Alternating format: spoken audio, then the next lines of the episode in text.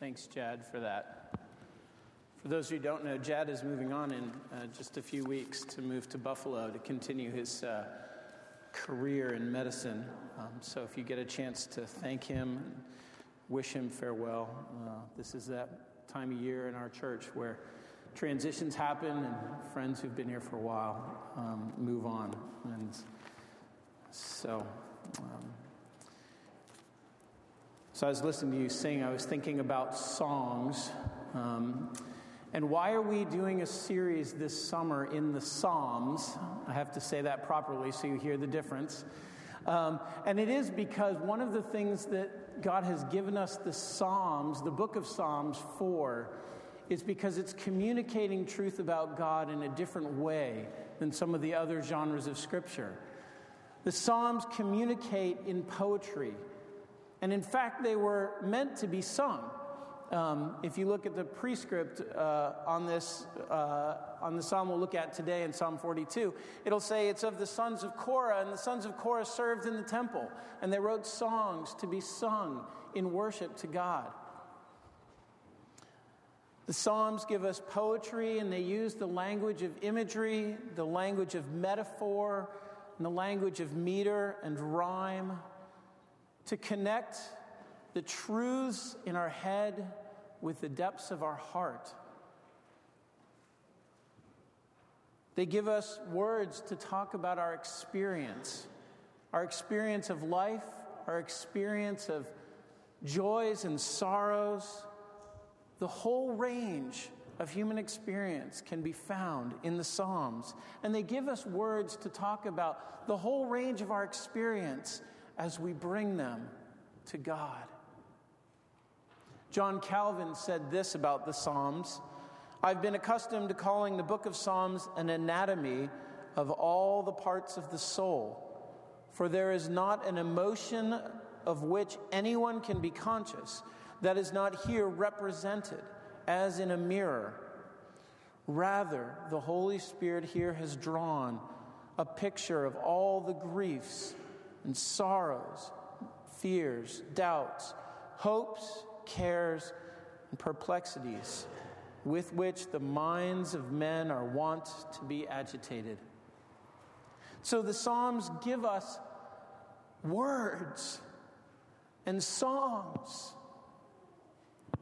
There are psalms of praise and psalms of thanksgiving. There are psalms of lament, psalms of grief, psalms of wisdom and psalms of remembrance, psalms of trust and psalms of confidence. So we want to spend our summer enriching, enriching and deepening our language so that we can take the breadth of our experience to the Lord in meaningful and significant ways. Nick mentioned it earlier, but we're going to look at uh, a series of Psalms that we've selected out of Book Two. If you look uh, at, at the book of Psalms, if you go home, there's a, the book is split up into five different books. There are little subscripts that tell you about this. And um, if you're interested in finding out more about how to read the Psalms, there's a handout on the back table. It's a chapter from a book called How to Read the Bible for All It's Worth, which is one of the best books we have in our bookstall. And if you want to go down to the bookstall, there's great books down there for you to get. That's my little advertisement for today. But um, the, Bible, the book is called How to Read the Bible for All It's Worth. And there's a particular chapter on how to read the Psalms. And we made a couple of extra photocopies of just that chapter. So if you're interested in taking that home with you, just know it's back there and a resource for you. And we're going to be looking at selected Psalms from this book. And there are different authors, there are different historical contexts, there are different experiences, there are different tones that we will see throughout this summer. But I hope you will join us in this journey, this journey of thirsting for God together and enriching our language of how we do that in the book of Psalms. Our morning, er, this morning, our psalm is Psalm 42. Um, and it's a lament song. And what is a lament song? Well, one scholar put it this way. And this is pretty practical for scholarship. He said, Most of us have experienced trouble to one degree or another, like a fire engine driving by when I'm preaching. Let's try that again. Most of us have experienced trouble to one degree or another, for longer or shorter stretches of time. The journey of life may take us over difficult terrain. Adversity replaces prosperity. Turmoil swallows up tranquility. Chaos obliterates order. Doubt replaces faith. Though happy songs can hardly pass from our lips at such times, God has nevertheless given us songs to sing even then. And these are the songs of lament.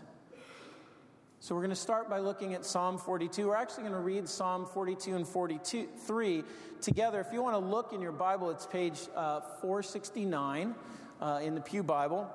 And you may be asking the question, why are you doing two instead of just one?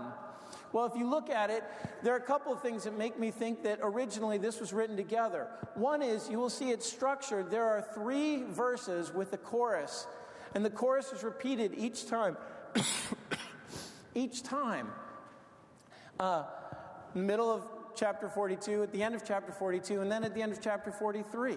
And so it seems that there's a holism to it. The second thing is that chapter 43 lacks any title or any indication that it's a new psalm. Now, not all the psalms have that, but a lot of them do, and particularly in this section. So the lack of a title is outstanding. And uh, the other thing is that at the end of it is you will see as I'm drawing, as, as we explore this together, the thematic lines about this communicate a unity of thought and of heart.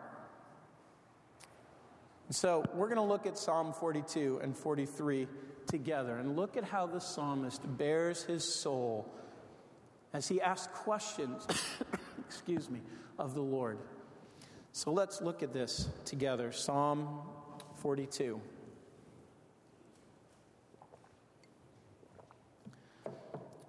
As the deer pants for flowing streams, so, my, so pants my soul for you, O God.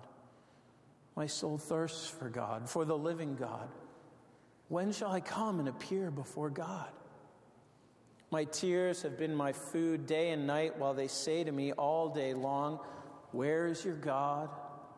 These things I remember as I pour out my soul. How I would go with the throng and lead them in procession to the house of God, with glad shouts and songs of praise, a multitude keeping festival. Why are you downcast, O my soul? Why are you in turmoil within me? Hope in God, for I shall again praise him, my salvation and my God. My soul is cast down within me, therefore I remember you from the land of Jordan and of Hermon, from Mount, Mount Mizar. Deep calls to deep at the roar of your waterfalls. All your breakers and your waves have gone over me. By day, the Lord commands his steadfast love. And at night, his song is with me, a prayer to the God of my life. I say to God, my rock, why have you forgotten me? Why do I go on mourning because of the oppression of, my, of the enemy? As with a deadly wound in my bones, my adversaries taunt me, while they say to me all day long, Where is your God? Why are you downcast, O my soul? Why are you in turmoil within me? Hope in God, for I shall again praise him, my salvation and my God. Vindicate me, O God, and defend my cause against ungodly people. From deceitful and unjust man, deliver me. For you are the God in whom I take refuge. Why have you rejected me? Why do I go on mourning because of the oppression of my enemy? Send out your light and your truth. Let them lead me. Let them bring me to your holy hill, to your dwelling. Then I will go to the altar of God, to God my exceeding joy. And I will praise you with the lyre, O God, my God. Why are you downcast, O my soul? Why are you in turmoil within me? Hope in God for I shall again praise him, my salvation and my God.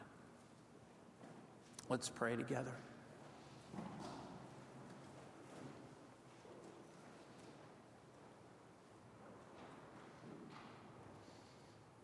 Lord, this morning I'm sure some here this morning are downcast in their soul and in turmoil within them. Lord, these psalm, this psalm gives words to the reality of their hearts. Lord, there's some this morning who, for whom this psalm seems far off, at least in this season of life. God, for all of us, I pray. I pray that you would open our eyes, open our hearts to see the glory of this lament, the hope to which it points us to. God, that this psalm may be a song in our hearts as well. We pray this in Jesus' name. Amen.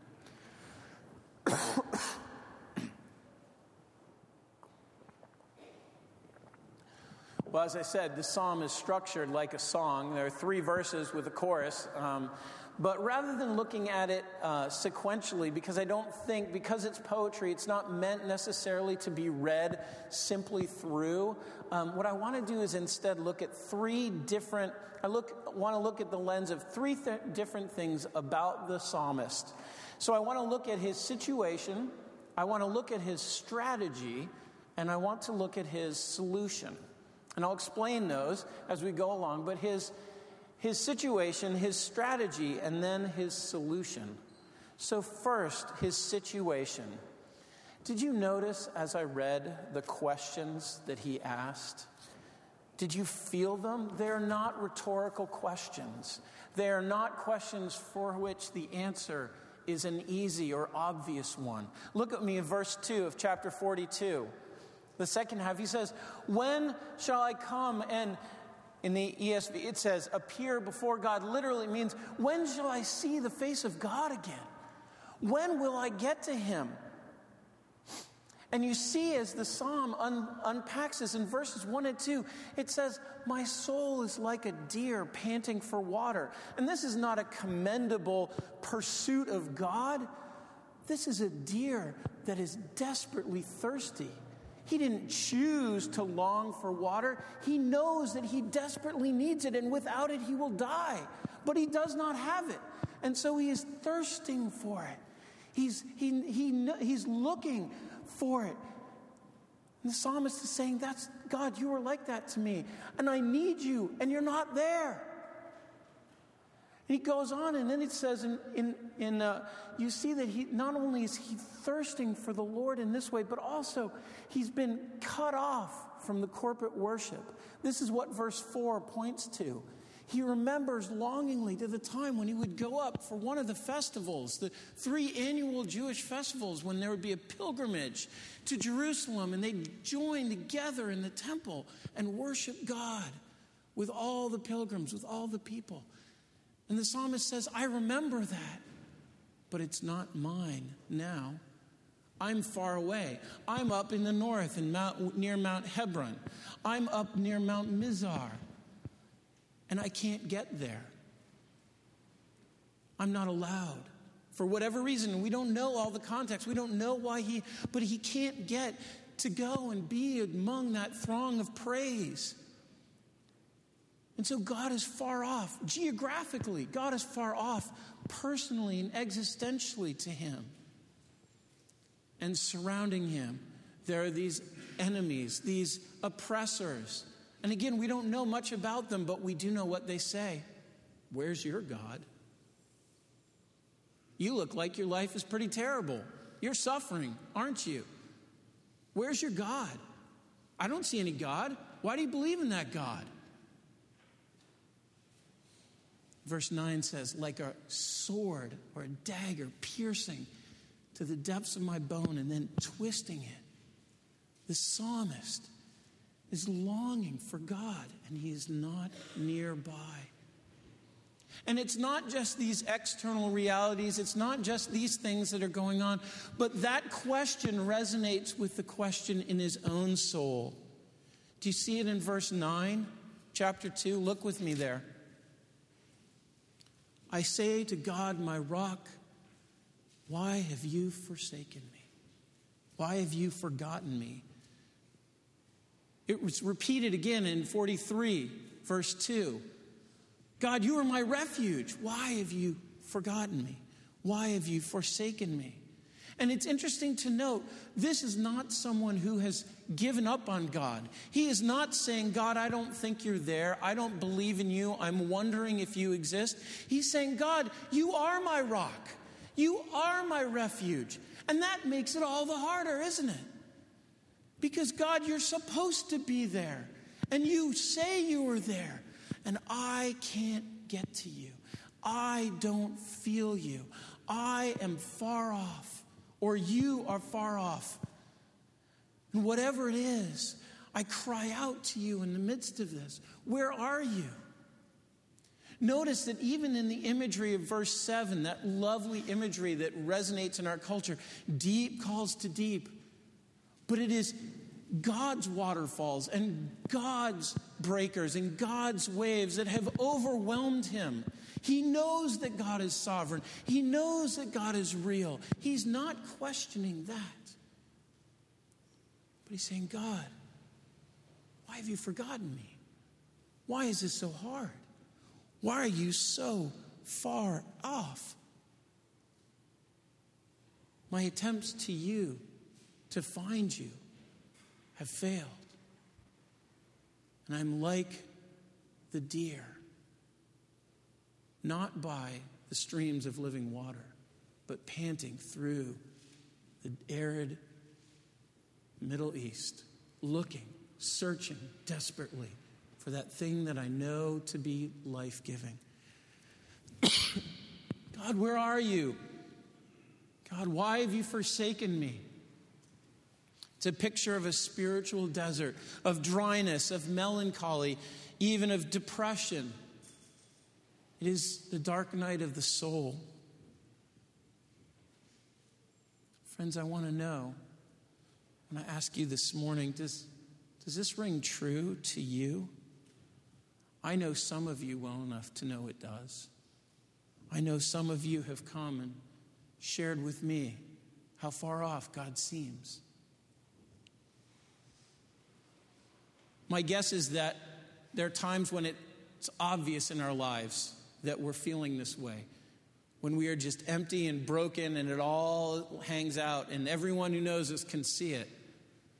But you know, the culture we live in, my guess is that most of us are actually really good at hiding it. And that there are far more of you who have experienced these dark nights of the soul and perhaps today are experiencing a spiritual dryness that God feels far off. But you're hiding it really well. You've put on your happy, go to church face. And yet, you know the depths of that dryness. Why does it happen? Well, I think there can be lots of things that might be triggers for how this comes about in our lives. It might simply be the weight of expectations and pressure that you feel, whether it be as a parent navigating everything from piles of diaper, diapers to piles of tuition bills, the perplexing, confusing, overwhelming questions of the things that your children are facing or going through. It may be in your professional life where you think, I'm doing all the right things and nothing is happening, and, and I can't quite keep up, and I can't quite get ahead of the curve, and I'm feeling like I'm going under. The waves and the breakers are overwhelming you. It may be that you're carrying around the weight of grief and loss and disappointment. It might be the loss of a loved one who has died. It might be the loss of a hope. A dating relationship has ended, a fellowship was turned down, an application was refused, and you're left with nothing. You may be facing adversity this morning, chronic illness where the pain just doesn't stop, and there's no sign of relief in sight you might be facing the inexplicable antagonism of a family member or a coworker or a boss. The resistance of others to you whether to your faith or just to you, just seems unmovable. And so every day you face this. And you know, sometimes, maybe more than sometimes, it's just a season. There's no trigger, there's no cause, there's nothing to fix, there's nothing to, to, to go back and repent of. It's remarkable. The psalmist never repents of sin in this psalm. There are other lament songs where he, where he does, but in this one, he never does. He just cries out. Sometimes it just happens. God feels far off for a season. But you know, you come to church and to confess that God feels far off, it feels like you're a failure. Maybe it feels like blasphemy. Because you know God is everywhere. He has to be. That's in the, in the definition. So, and yet you, you can't feel Him. You don't know that He's there. And so you put on that face and you hide. Maybe you share with one or two close friends, but you feel the pressure to to keep it up. And even with your closest friends, if it keeps going for a while, you feel like you're just becoming a drag to them. And you stop sharing with it. Friends, this psalm gives you a song to sing. The psalmist knows what you are. The psalmist has been Maybe not the exact same road you've walked, maybe not the exact, but, but do you see the resonance? And these things all raise up in this question, this cry of heart God, where are you? One of the things that I want you to see this morning is that God has given us this psalm to tell us that this is not a problem to be fixed in the Christian life.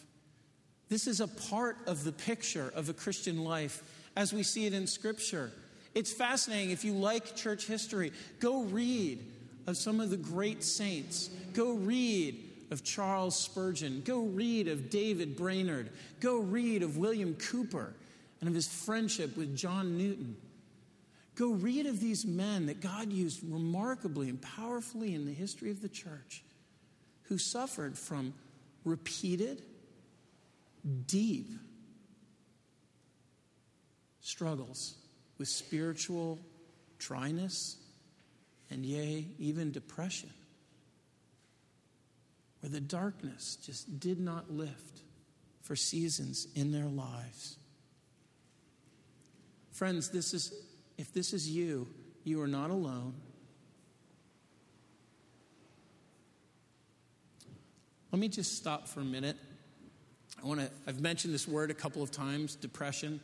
Um, one of the things that struck me when I was working at Yale is that when we took overseas trips, we would uh, do these little, really basic personality tests, and 50% of our teams from Yale on any given year were uh, melancholy by nature.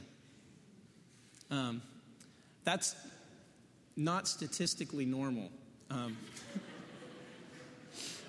depression is a reality in our culture, it's something that's talked about a lot at one level, and yet in our church, we struggle to know how to handle it.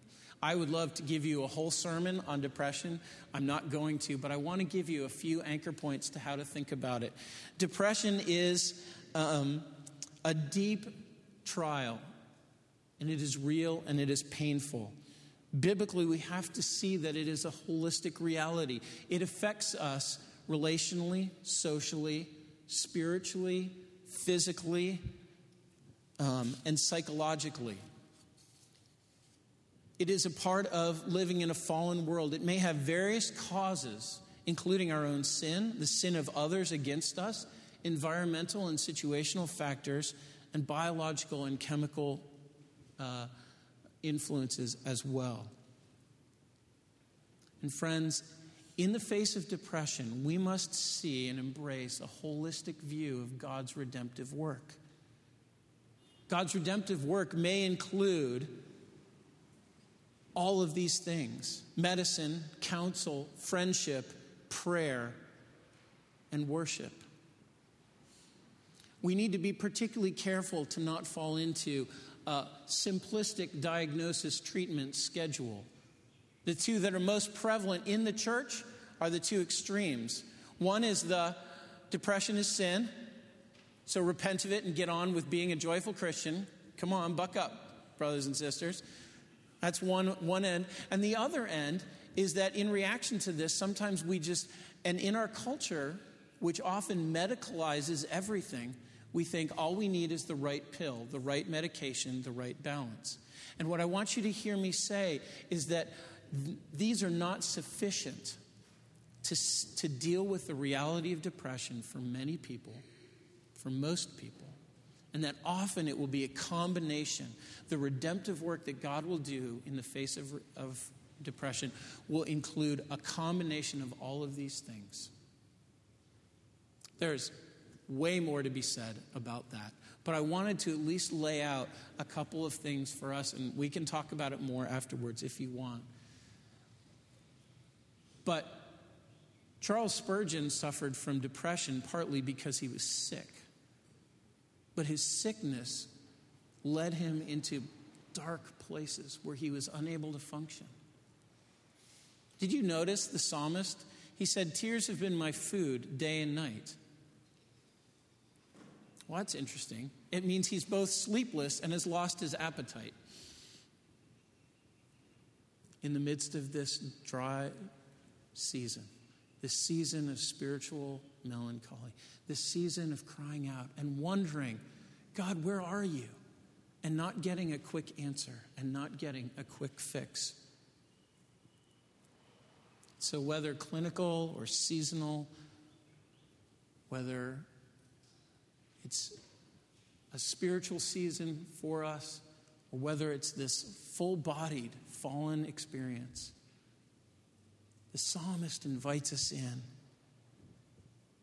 What I want you to see is that it's not a problem to be fixed, but it is a, it is a context in which God invites you into deeper fellowship with Him. This is what the psalm is doing for us. This is where we are going.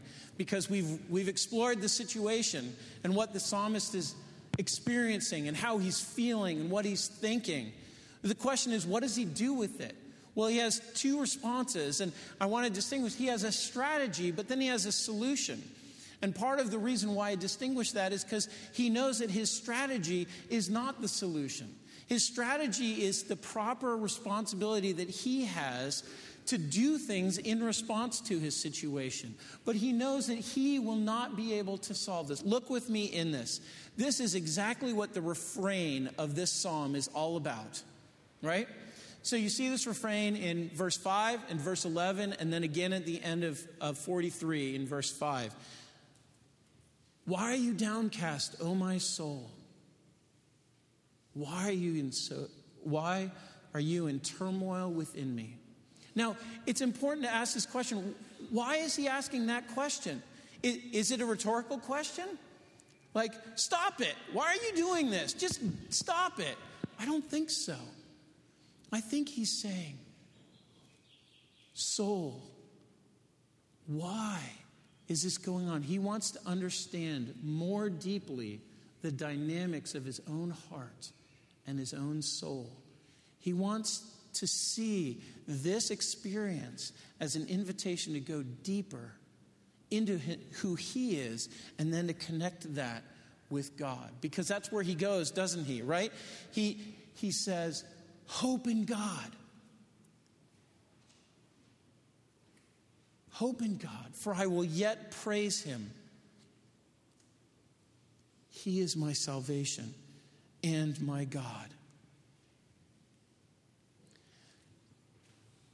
The psalmist is saying, I want to ask this question of my soul why is this going on? So that in the depths of how I experience this dryness and this depression, I can connect with a hope. And that hope can sometimes be pasted over in the Christian world as a placebo, as an easy fix. Here, just hope in God, it'll all be better. And sometimes that's not sufficient. matter of fact, often it's not sufficient in the throes of what the psalmist is going for. But instead, we, we know that God is doing something else in it. The distance that we experience with God is an invitation to go deeper towards God. One of my favorite poets, Rich Mullins, you might have heard of him, he also writes music, um, but uh, said this in a song um, many years ago now. But he said this He said, And everything that could be shaken was shaken, and all that remains is all I ever really had. I would have settled for, you've blown so far away. What you've brought me to, I thought I could not reach. I came so close to giving up, but you never gave up on me. And friends, this is what God is doing in the midst of these depressed times. He is refining you. He is taking away, He is shaking from you. He wants to take your hope and He wants to deepen it. He wants to take it to deeper places than you've ever experienced so that it's not just a band aid and it's not just a placebo. And so he takes himself in hand. The psalmist is talking to himself and he says, Soul, don't be full of self pity, don't make excuses. Yes, tears are our food day and night. Yes, you are cast down in your soul And he says, Hope in God. He doesn't just say, Fix your theology. He doesn't just say, Work harder at your spiritual disciplines. He doesn't condemn himself for the questions or for his experiences. But he speaks words of hope and words of hope that have an object because he knows that the solution is not in himself, and his whole strategy is to recognize that he can't solve this problem, he can't fix it. And that he needs to look for a solution that is outside of himself. He knows that God is his only hope. Psalm 40, uh, when you look at 43, 3 and 4, this is what he's crying out for. It's, the, it's one place where he actually asks, he says, God, send me your light and your truth.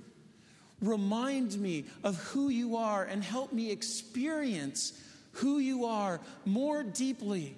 Because when you return, then I will be able to return to the temple and I'll be filled with exceeding joy. But he knows that he can't make that happen. He can't say, Soul, be more joyful, and have it have the effect that he needs. Instead, in the darkness, he cries out, God, help me. I can't do this. I need you.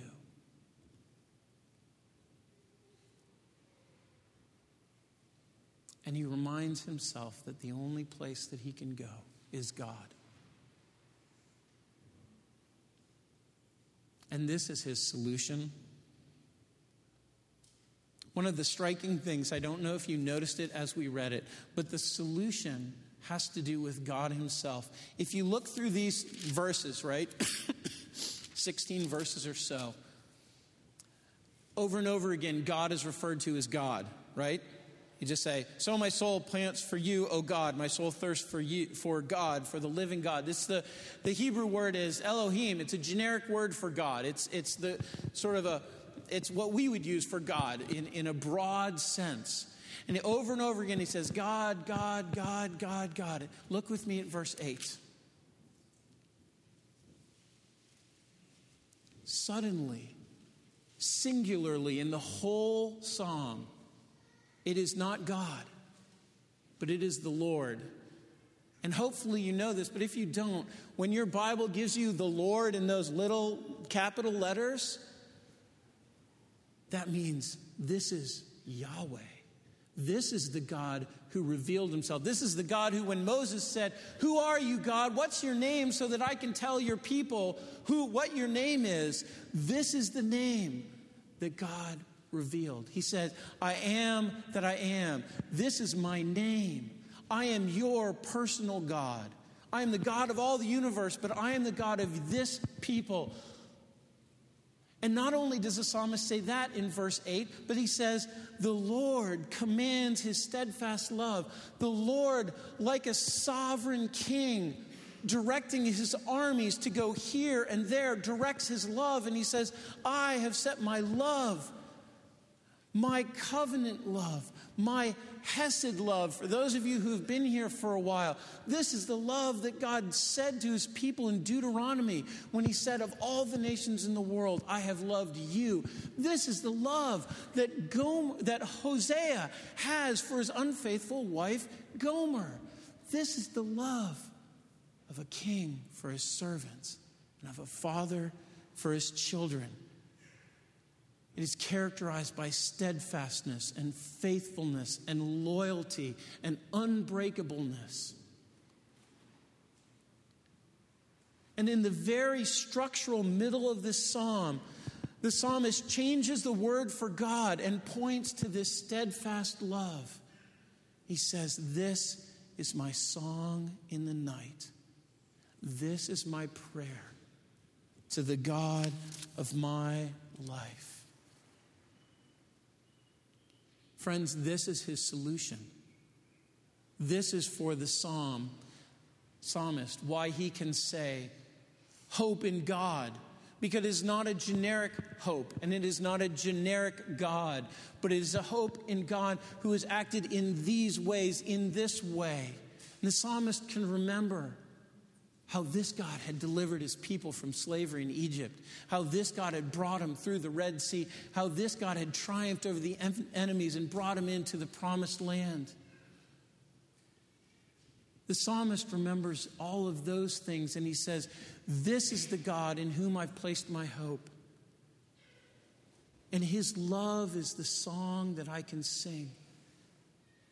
I don't feel it, I don't sense it, but it is the only hope that I have. And friends, we today have so much more to look on to know what God's covenant, steadfast love looks like. For we know that God, who rightly condemns sin, did not leave us in our condemnation. But as we read in Romans 5 8, God demonstrates his love for us in this. While we are still sinners, Christ died for us. We look to the cross. We look to the cross because that is where we know how God has loved us. Because it happened in history. Because it's not just a vain imagination or a platitude or a philosophy but it happened in history that Christ came and walked the earth with us and died for us and rose again for our salvation, for our benefit, so that we might be brought in to God's family, so that we might be raised from the deadness of our souls into life with God. And we look to the cross and remember this God who has remembered us. He has not forgotten us. He has not forsaken us, but He has purchased us with the blood of His very own Son. And He's given us that Son for the satisfaction of our souls. And He has promised us, I will never leave you or forsake you. And I know for some of you this morning, you have wondered where is God? Where is God in the midst of my darkness? Where is God in the midst of my depression? Where is God in the midst of my reality today? And friends, the psalmist didn't say, Oh, there he is. Look, it'll all work out. God works everything out for the good of those who love him. Can't you see how this is going to be great? No, the psalmist says, I look to Yahweh, the God of covenant love. And we look to the cross and the resurrection of Jesus Christ, the objective promise and standard by which we know that God has set his love on his people. And this is why the psalmist can say, Hope in God, for I will yet praise him. He is my salvation, and he is my God. And so, friends, the strategy embraces the solution and puts it before us. It is, as we've talked about being a gospel centered church, it is preaching the gospel to ourselves every day. You're a sinner, and God has loved you so much that He saved you in Christ. And it's not just an individual practice that we're going to try and do on our own in the quietness of our own lives, but it's also a corporate reality. For this song was meant to be sung in the multitudes. And so this is why we gather together. This is why we're about to sing. Blessed be your name on the road marked with suffering. Blessed be your name when everything is going well. Blessed be your name when I'm in a dry and desert place. Blessed be your name, God, because you have loved us at the cross. And that is how we know. And that is how we endure. And that is the song that the Psalms have given us to sing. In the darkness, in the depression, in the melancholy, in the dryness of those seasons. Let's pray.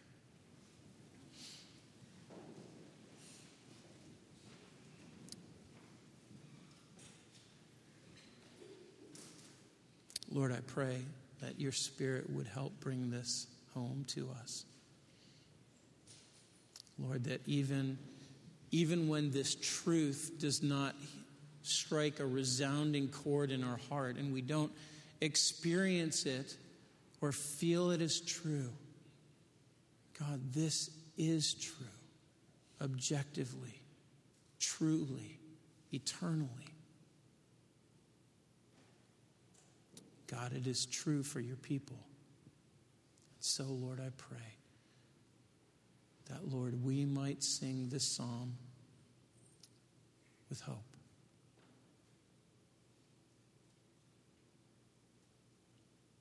God, I pray this morning for those who are here who maybe have given up, have fallen into despair, that they will ever yet praise you again. God, I pray that you would help them this morning, that you would send your light and your truth to them. God, I pray for those this morning who don't know you. I pray, Lord, that they would see that Christianity isn't simply a, a quick fix to an easy and happy life, but instead it is a deep, deep well of reality and truth and hope that meets us in the greatest points of despair.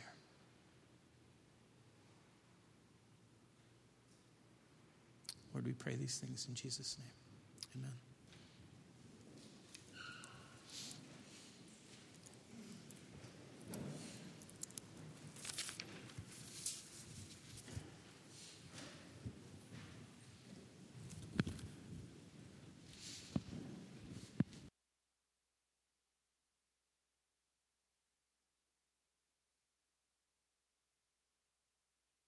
Would you please stand with us as we sing our final song?